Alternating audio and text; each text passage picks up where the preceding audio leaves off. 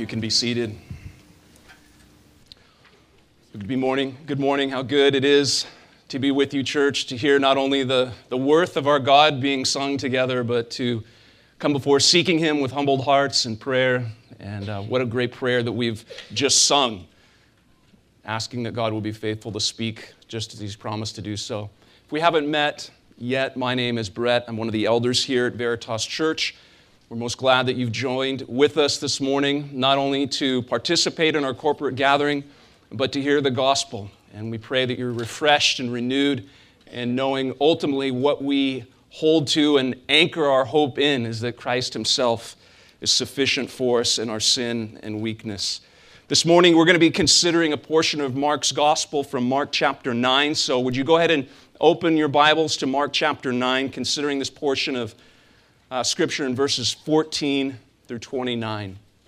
If you don't have a Bible, but you would need one, there should be one relatively close to you in one of the seats, one of the hardback Bibles there. You'll find this portion of Scripture on page seven ninety-three in Mark chapter nine.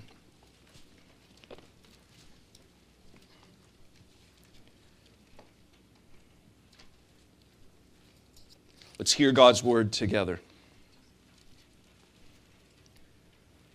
And when they came to the disciples, they saw a great crowd around them and the scribes arguing with them.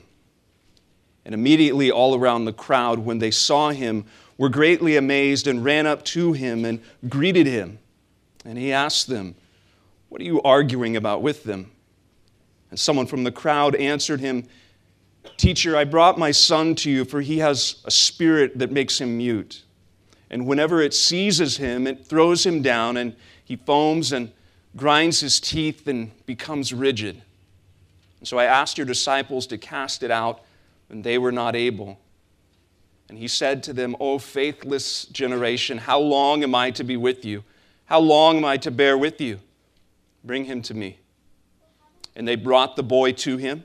And when the spirit saw him, immediately it convulsed the boy, and he fell on the ground and rolled about, foaming at the mouth.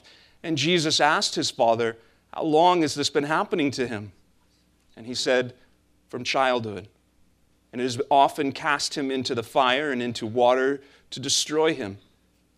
But if you can do anything, have compassion on us and help us." And Jesus said to him, "If you can? All things are possible for one who believes." Immediately the father of the child cried out and said, "I believe, help my unbelief." And when Jesus saw the a, a crowd came running together, he rebuked the unclean spirit, saying to it, "You mute and deaf spirit, I command you, come out of him and never enter him again." And after crying out and convulsing him terribly, it came out, and the boy was like a corpse, so that most of them said, "He's dead." But Jesus took him by the hand and lifted him up, and he arose. And when he'd entered the house, his disciples asked him privately, "Why could we not cast it out?" And he said to them, "This kind cannot be driven out by anything but prayer." Would you join with me in praying, asking that the Lord would help us as we consider this portion of text? Our God and Father, it's our great desire that our lives would be shaped and formed by your will for us. As we've just sung prayerfully and humbly and in great faith that you would speak to us. Lord, we're asking specifically that you would cause your word to direct our steps, that you would bless your word to shape the tone, the emphasis, in the pattern of our own lives and of this very church. Father, we're asking you to have your way among us, that you might be glorified, we pray. Amen. Well, if you've ever picked up a biography of John Knox, you inevitably have come across his most famous prayer, "Give me Scotland or I die." And upon hearing that prayer, or maybe hearing it for the first time, it should not be misunderstood or heard as some sort of arrogant demand before God, but more rightly, a passionate plea of a man who, if you know anything of his life, willing to suffer for the sake of the pure preaching of the gospel and the salvation of his countrymen. And as many of his biographies emphasize, Knox's greatness really lay in his humble dependence upon a sovereign God to save his people, revive a nation, and, and reform his church.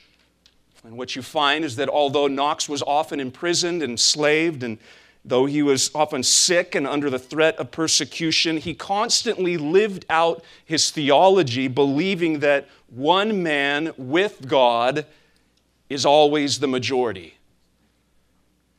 And during the time of the sixteenth century Scottish Reformation, Knox's ministry of preaching and of prayer were so well known that the Roman Catholic Mary, Queen of Scots, is known to have said, "I fear the prayers of John Knox more than all the assembled armies of Europe."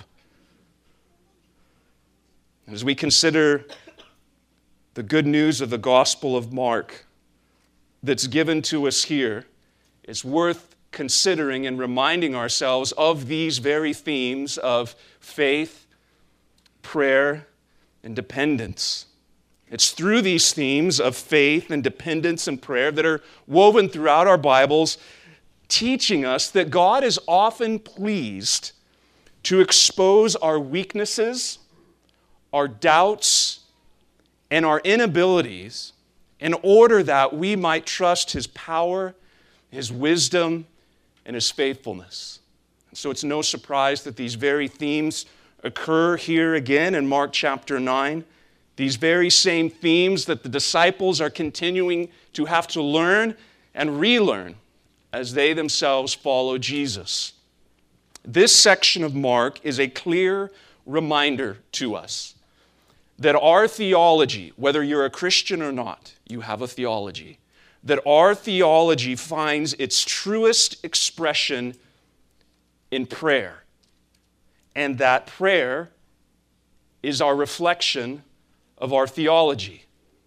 Meaning, if you want to know what a man or a woman really believes, look to their prayers. Consider how these themes of dependence and prayer unfold in the narrative before us. We're going to look at the pain of defeat. We're going to notice the presence of doubt and wrestle with that.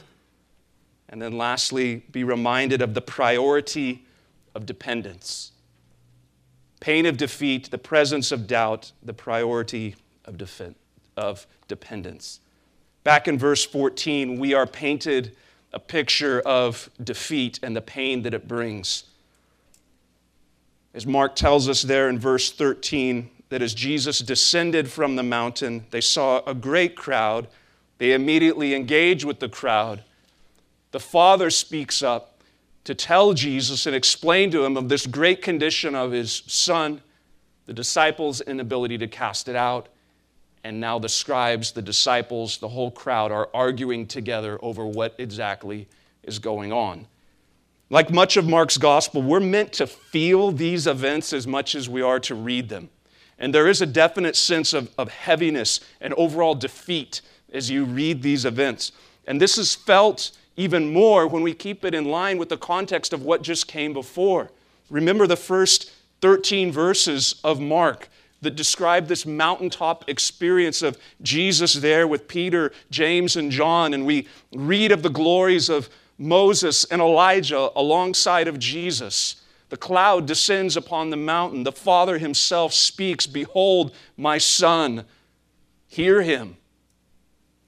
But the glory of this mountaintop experience, it's, it's abruptly just broken up here with this gloomy shadows there in the valley below. And a major part of the heaviness that Mark describes is owed to the sense of defeat that runs throughout this narrative. Consider the boy's condition.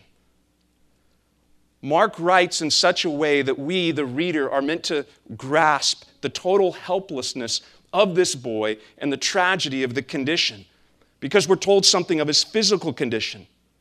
Constant seizures.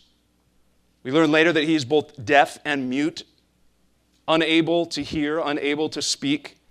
We're told also of his spiritual condition, that he's possessed by an unclean spirit that throws him into these violent convulsions, often seeking to throw him into an open flame or a nearby body of water to destroy him. And we also learn that this has been happening not for a week or two or a month or a year, but since childhood. That he's known nothing but defeat, knowing that at any moment his day could be turned into chaotic destruction as a result of this demonic presence. But consider the Father's experience. There is no greater sense of helplessness or pain than in watching your child suffer. And for years, all this father could do was watch as the boy seized, constantly rescuing him from fire or water or some other damage. And to make matters worse, even if the father would try to hold his son and comfort him, words could not be heard because he's deaf. And if the son wanted to communicate to the father all that he was feeling, he could not, for he was mute. And so since the boy's childhood, this father has known nothing but a sense of defeated pain, watching his son suffer at the hands of demonic power. Consider also the disciples' lack of power. In this moment, the very ones who should have been able to help could not. Their public humiliation is all the more stinging when we remember back in Mark six. Mark six, verse seven, that Jesus called the twelve to himself and began to send them out two by two and gave them authority over unclean spirits. The very fact that this father and this boy come to these disciples should equal good news. They have the authority of Christ to do the very thing that this boy needs and that this father is asking. But imagine the disappointment and the defeat that the disciples feel when they hear the dad's story, they see the boy, but they are unable to help as they are powerless to cast out this demon. But consider also Jesus' frustration. Even Jesus is subject to discouragement that's echoed in this text. He descends the mountain. Imagine seeing the whole scene there before him, the total chaos of the disciples surrounded by a great crowd of people, the scribes there, they're going at it, arguing over what's really happening here. The crowd comes running over to Jesus, meeting him there. The father speaks up. He begins to explain the backstory and the whole situation, the disciples' inability to help. And then verse nineteen, he answered them, "O faithless generation, how long am I to be with you? How long am I to bear with you? Bring him to me." Jesus is exasperated by unbelief. Echoing the lament of one of the prophets, Jesus cries out in frustration over the faithfulness of humanity. I believe the whole bit, the scribes, the disciples, the crowds, the Father, surrounded by faithlessness. We are meant to hear the heaviness of all of this defeat and the sense of futility as the very backdrop for what is about to happen, so that we, as the readers, the hearer, understand that we too live in a fallen world that is so often marked by defeat, that is marked by the pain of the futility of the life that we live because of the curse of sin. That is the context in which Jesus descends into the valley. But there's also the presence of doubt. Alongside all of this defeat, there is the presence of doubt. Look again back at verse twenty and the father's interaction. They brought the boy to him, just as Jesus asked. And when the spirit saw him, immediately it convulsed the boy and fell on the ground and rolled about, foaming at the mouth. And Jesus asked the father, how long has this been happening to him? And he said, from childhood. And it has often cast him into fire and into water to destroy him. But if you can do anything, have compassion on us and help us. And Jesus said to him, if you can, all things are possible for the one who believes. Now, within this description of the father's plea and the boy's condition, we are confronted with this reality that most of us know very well, and it's the reality of doubt. What place does doubt have within the Christian experience? What place does doubt have as we call ourselves, though, those who follow after Jesus? Can I seek Jesus and still have doubts? Well, in Mark one, remember that there was another who struggled with doubt. It was a leper. And he came to Jesus. But what's interesting in Mark chapter one is that the, Je- the, the leper was uncertain over Jesus' willingness to help. But here, the father is wrestling not with Jesus' concern, but ultimately his ability. And in light of the disciples' failure, he's now looking at Jesus, their leader. Verse twenty-two, if you can do anything, have compassion. And how does Jesus respond to this question? Did you notice the reversal of intent? Look back at verse twenty-three. Jesus said to him, if you can, all things are possible for the one who believes. Notice what he does here. It's not the ability of Jesus, but the faith of the boy's father that is called to attention. Not my ability, but your belief is the matter of concern today. Now, this raises a really interesting question as we read through the scriptures. What is the relationship between faith and Jesus' working? Does a lack of faith limit Christ's power? Certainly, we need to hold in our hands several truths at once if we're going to think rightly about this portion of Scripture. And what are the helpful truths that we need to hold in both of our hands if we're going to lay hold of Mark nine?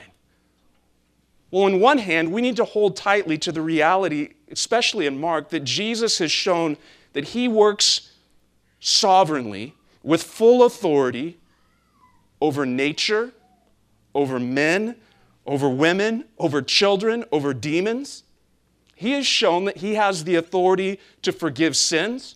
He has the power to raise the dead, to calm the waters, to silence the winds. He is the one who walks on water. He feeds the multitudes with a few loaves of fish.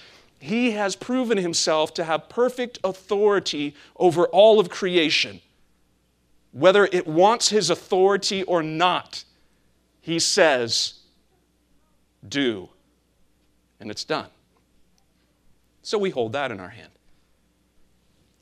Jesus has also shown a love for the presence of faith. Mark chapter two, verse five, when Jesus saw their faith, he said to the paralytic, son, your, your sins are forgiven. Mark five, thirty-four, and he said to her, daughter, your faith has made you well. Go in peace, be healed of your disease. Later in Mark chapter ten, verse fifty-two, Jesus said to him, go your way, your faith has made you well. And immediately he received his sight and followed him on the way. If we hold these two truths in our hands, what we can say is that it's not that Christ is somehow limited by faith or that faith is some mechanical need or aid that Jesus must have, but Christ has chosen faith would be the means by which he brings about his purposes. Or to say it succinctly, faith in Jesus brings glory to Jesus. That is the means that God has chosen. And the way that Jesus responds to this concerned father, he places the spotlight, as it were, right on the faith of the man and essentially says the real question here is that of your belief. Now, in saying all of that, we have to be very careful here to fill out our definition of faith and belief with the proper emphasis and shading that Scripture gives to us and not our own assumptions. The emphasis in Scripture is always the object of faith, not the faith itself. Biblical faith, the sort of faith that Jesus is calling for here, is not faith in a feeling. It's not faith in your faith. It's not even the purity of your faith. The emphasis, again, is always, what is your faith in? That's what Christ is calling attention to. It's not how zealous do you want this? How committed are you, Dad? Because if you had a little more zeal, your son would be healed. That's not the emphasis at what Christ is driving at. It is most certainly, what is your faith in? Or as we would say, who is your faith in? If your faith is in me, well, then what's the second clause? All things are possible. The emphasis is upon the object, not the purity. If your faith is in me, if that's who you're asking to heal your son, all things are possible because of who I am. All things are possible, not because of some inherent mystical power within your faith. All things are possible because of the object of which your faith is in. I am Jesus, the Christ, the Son of God. And upon hearing this, the Father responds with one of the most beloved and relatable answers in all of Scripture. I believe. Help my unbelief. Can you relate to that? We are so meant to. Jesus, I believe, but if, if I'm going to be honest here, my belief has a roommate, and his name is unbelief. And as I look, they are both dwelling within my heart. Here is belief, and here is unbelief. Help me deal with unbelief. What do we make of this? Is this man's faith sufficient? Well, we know the end of the story. We know that Jesus heals him. We must hold that in our hands. Ironically, the Father's admission of unbelief is actually a statement of faith.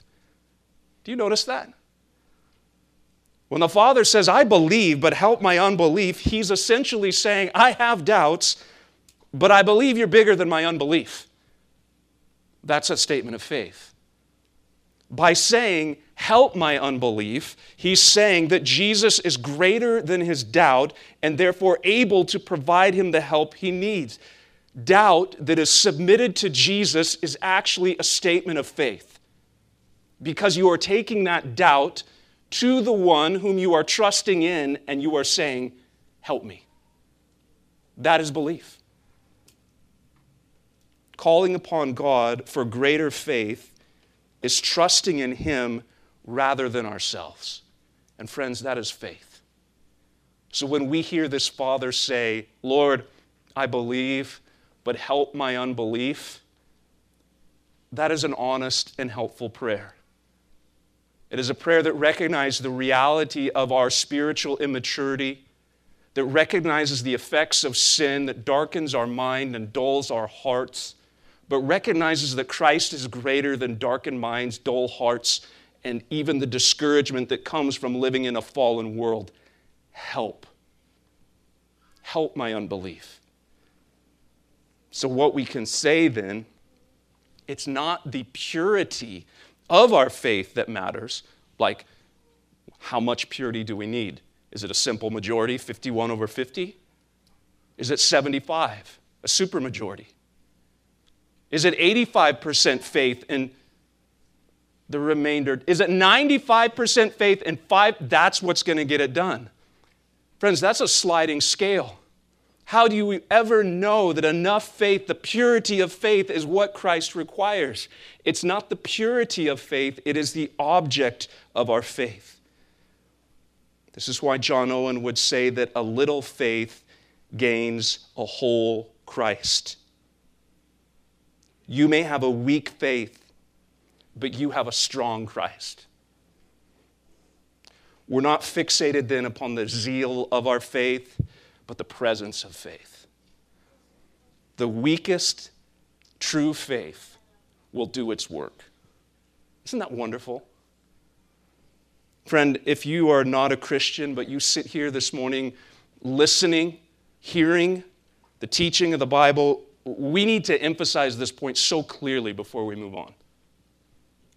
Faith is absolutely central to sound teaching and the application of Scripture. It is most certainly true that God demands perfect righteousness of you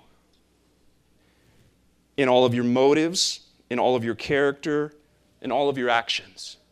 And the law of God is the standard by which He is judging. Anything less than perfection is sin. And that sin deserves judgment.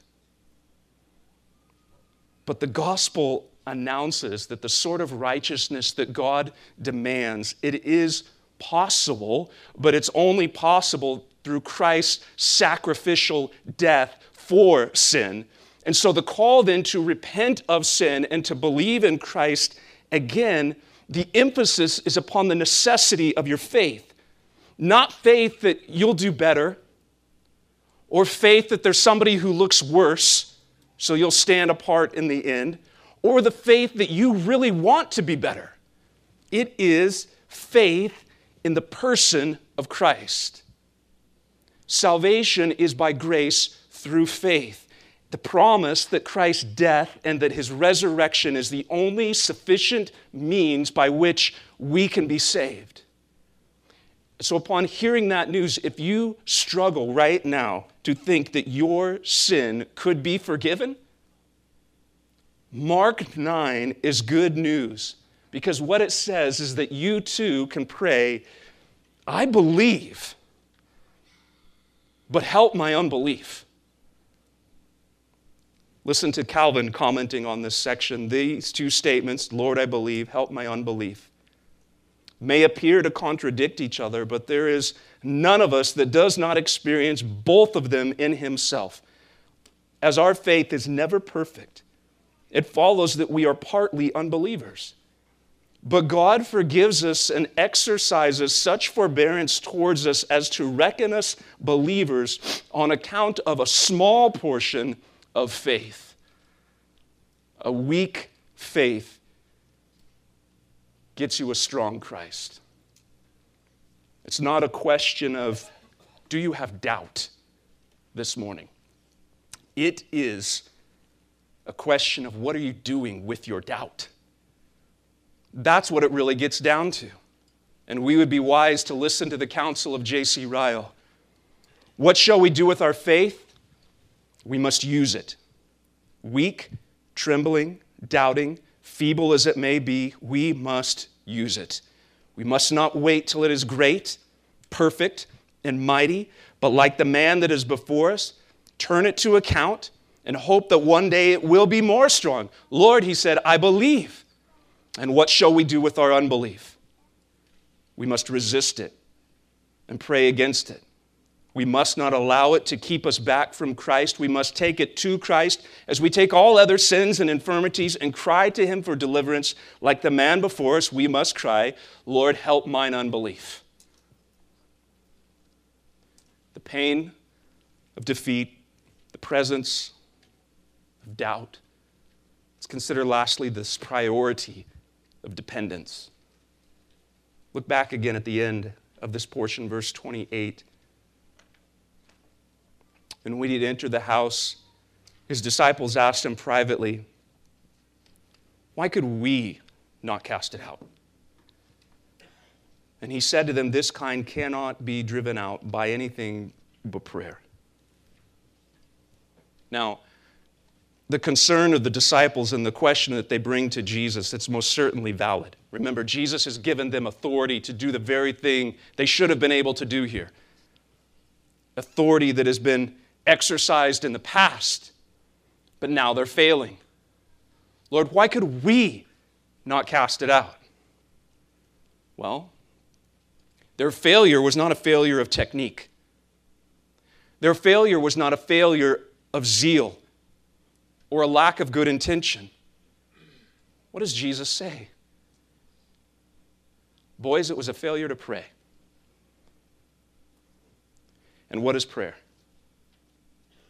It's dependence upon God, not upon self, at its most simple level. The whole expression of prayer is an admission that I do not possess what I need, but a recognition that my Heavenly Father has abundantly more than I could ever ask or think. It is an expression of faith. Why could we not cast it out? Because you never possess the power within yourselves to begin with. The authority is mine, not yours. You failed to look to that authority. Their public humiliation has been the necessary part of their continuing education in the principles of the kingdom of God.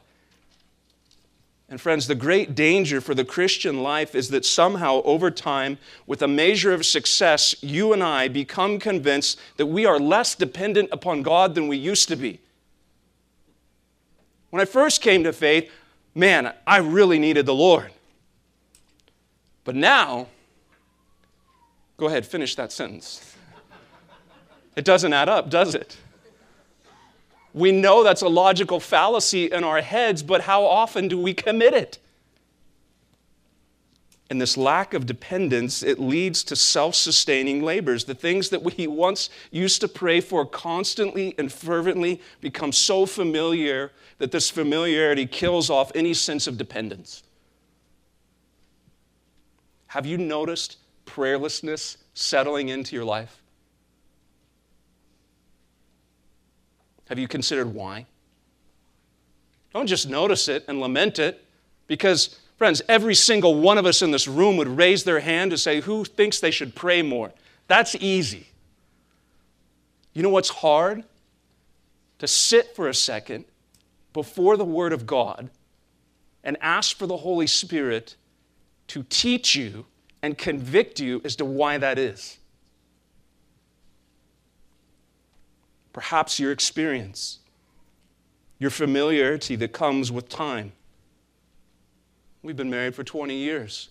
I don't really pray for our marriage like I used to. Or parenting.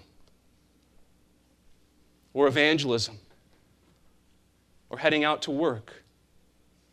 Or just throughout your daily routines. As we grow in experience that becomes familiar, and that familiarity deceptively convinces us that we're not as dependent as we once were.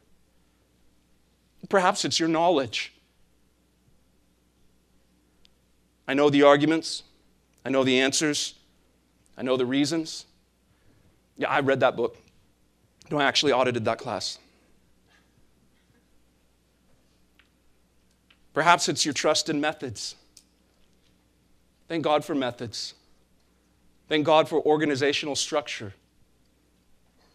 Thank God for planning.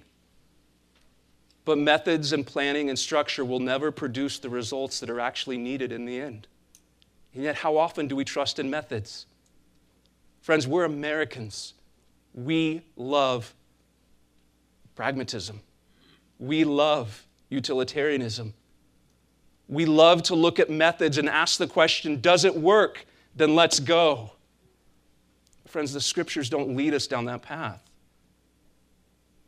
How desperately we need the Spirit of God to apply these warnings to our hearts.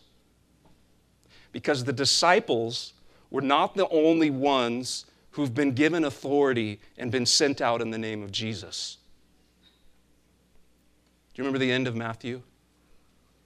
The risen Christ, exalted, just prior to ascending, came to them and said, "All authority in heaven and on earth has been given to me. Go therefore, make disciples of all nations, baptizing them in the name of the Father and of the Son and of the Holy Spirit, teaching them to observe all that I've commanded you. And behold, I am with you always to the end of the age." That includes this age. That means that this charge given to the disciples has been placed into our hands.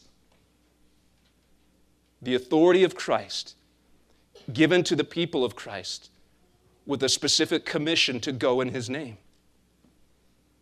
The boy's father came with great need to the ones sent out in the authority of Christ, commissioned with his power, yet he found nothing. And what will the hurting and broken world find when they come to the church? We risk failing in our faithfulness to our mission to make disciples of all nations if we are not convinced of the priority of prayer and the dependence that is necessary upon this Christ. All of our talk, all of our books, all of our podcasts that speak of making disciples, and all of our concern for missions is empty if it's not bound to this great expression of faith, dependence upon God in prayer. And we can look around and be greatly dismayed what we see in our homes, what we see across our breakfast table, what we see in our church, what we see in our country, amongst our friends. But do you hear Christ this morning? If you can, all things are possible for one who believes. The most tangible expression of our belief will be seen in our habit of prayer. The pattern and the prescription of Scripture is the glad dependence of God's people, most expressly seen and expressed through their habit of prayer. You have faith in God? Show me your faith by your works. Translate, you have faith in God? Let's pray. Have you noticed the very ones who exhibit great faith in God are the very same ones who prioritize prayer unto God? It's not a coincidence. They serve one another. Faith in God drives me to pray. And when I work through our Father in heaven, hallowed be your name, and I commit myself to him, I stand up, though the world may look entirely exactly the same, fueled and renewed in my faith because of the one that I've just looked to. Remember the example of King Jehoshaphat when he's told that this great multitude of Moabites and Ammonites is coming down against him from Edom. Do you remember his prayer? Jehoshaphat, Second Chronicles twenty. Jehoshaphat was afraid. He set his face to seek the Lord and proclaimed a fast throughout all Judah. And Jehoshaphat stood in the assembly of Judah and Jerusalem in the house of the Lord before the new court and said, "O Lord God of our fathers, are you not God in heaven? You rule over all the kingdoms of the nations. In your hand are power and might, so that none is able to withstand you. And now behold, the men of Ammon and Moab and Mount Seir, whom you would not let Israel invade when they came into the land of Egypt, and whom they avoided and did not destroy. Behold, they reward us by coming to drive us out of your possession, which you've given us to inherit. O our God, will you not execute judgment on them? For we are powerless against this great horde that is coming against us. We do not know what to do, but our eyes are on you. Lord, I believe. Help my unbelief."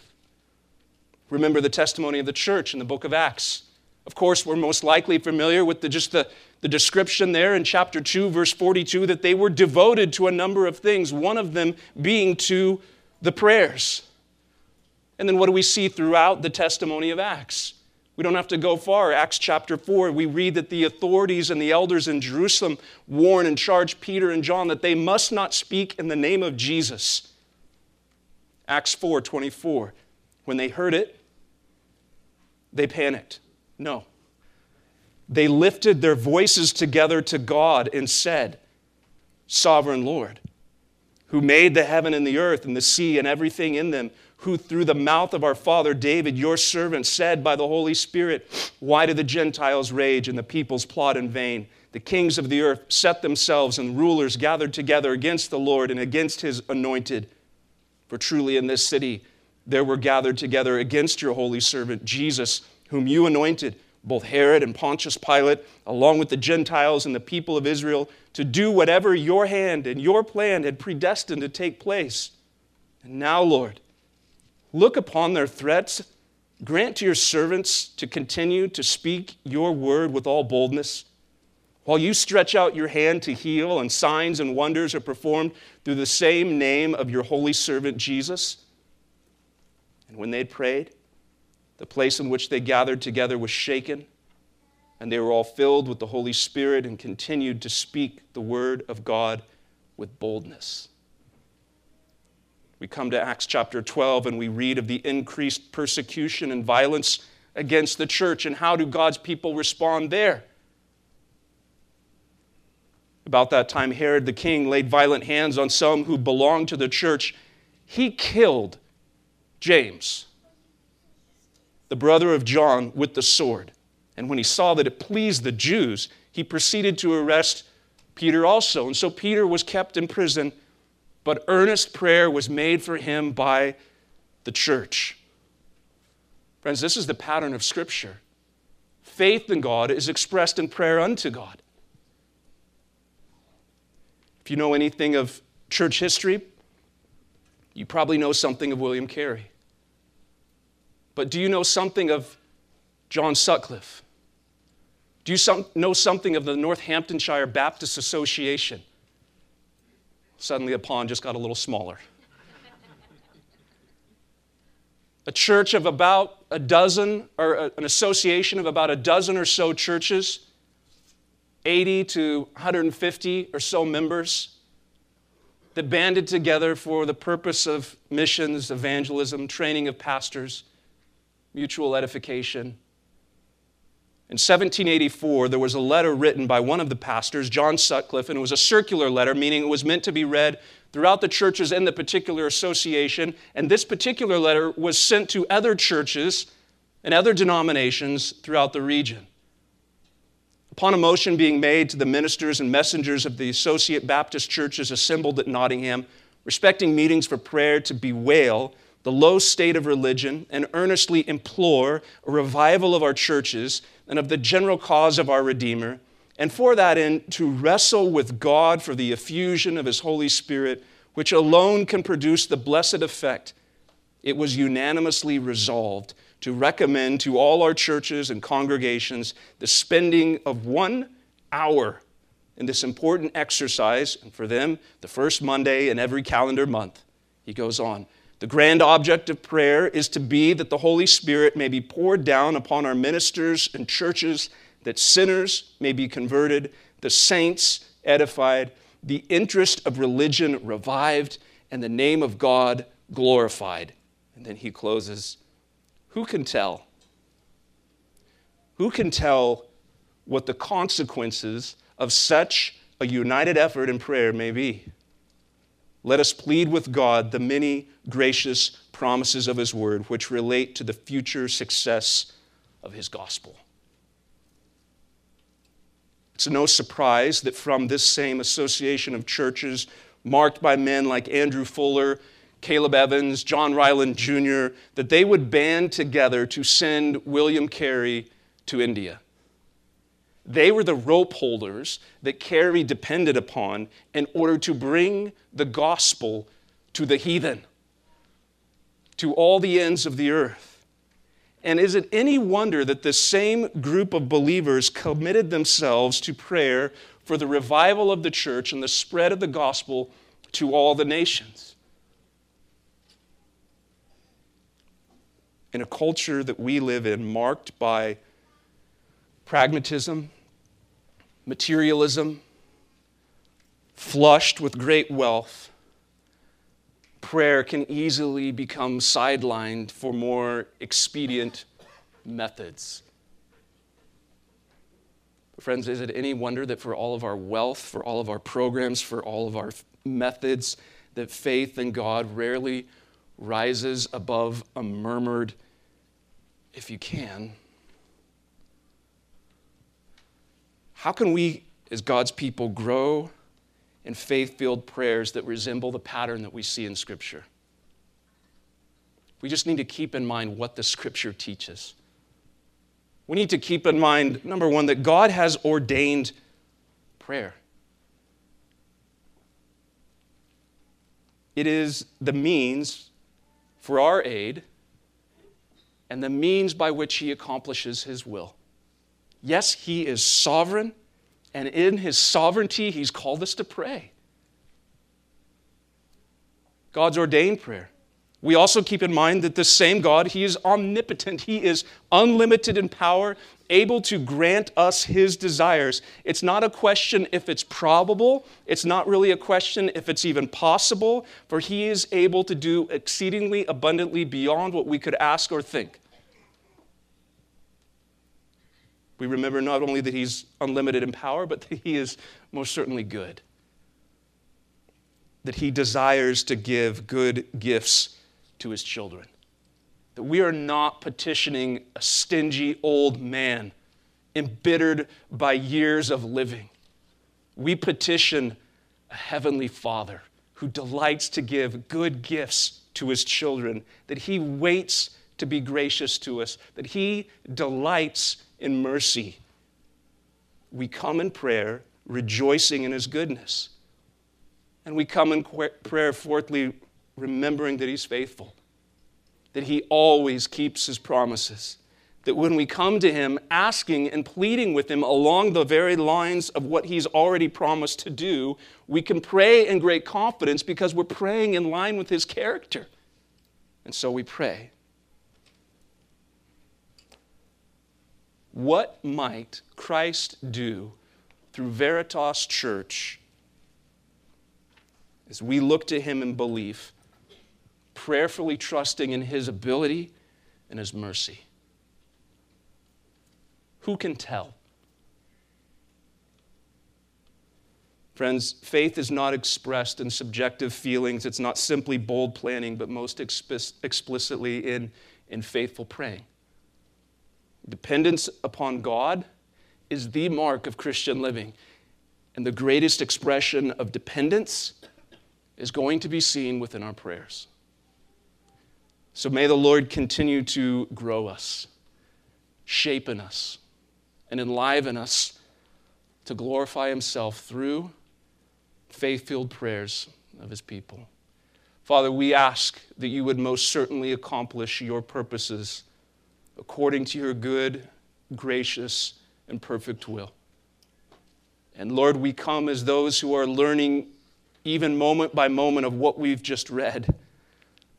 Lord, we believe, but help our unbelief. Keep us from believing that it is the purity or zeal of our faith that somehow leverages what we need. Lord, anchor us in the goodness and the refreshing news that it is not the purity of our faith, but the object, You, the risen Jesus, that gives us great confidence to come and to petition, to come and to ask, to seek, and to knock. Lord, we pray that You would cause Your word, as we prayed earlier, to shape not only our lives and direct our steps, but that Your word would give shape to the tone, the emphasis, and the very pattern of our church. Your will be done on earth as it is in heaven, we pray. Amen. As we come to the table this morning, let's remember that we do so. We eat and we drink by faith, or else this makes zero sense. Honestly, have you ever thought about that? Each week, we set aside time to pass out bread and cup. We are very careful to say what it is and who it is for. We pray our prayers.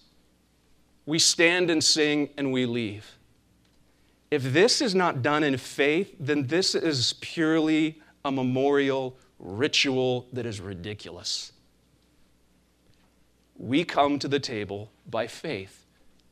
Not faith in a cup, not faith in a piece of bread, but faith in the one to whom those signs cause us to look. We look to Christ. We look to His body, His blood. And that's why those who've gone before us have been very helpful in summarizing what the Scripture teaches by asking this very question: what is the Lord's Supper? Listen, this is question one hundred two of our catechism.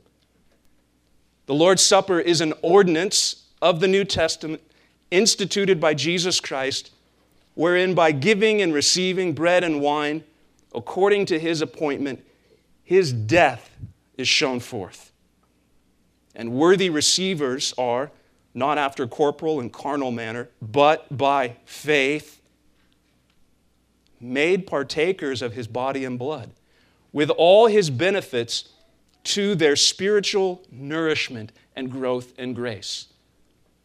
We eat by faith to our spiritual nourishment and growth and grace, seeing with our eyes this ordinance that says, Christ crucified, body broken, blood shed. Why? For the forgiveness of sins, for all the benefits that are afforded to us in Christ. That is why we make great pains each week to say who this is for. Because when we eat and we drink, we're saying, I participate in that. And that is why we say that this meal is a bond and a pledge of our communion with the Lord and with one another. When we eat and when we drink, we proclaim the Lord's death, and we are saying, that is for me, and I am nourished by that. And because of the reverence and the joy that is associated to that, that is why we say each week, if you are a member of this church, or you're visiting and you're a member of another church that preaches the same gospel, you've been baptized upon your profession of faith, meaning you've been affirmed by God's people, this meal is for you to eat and to drink to your spiritual nourishment.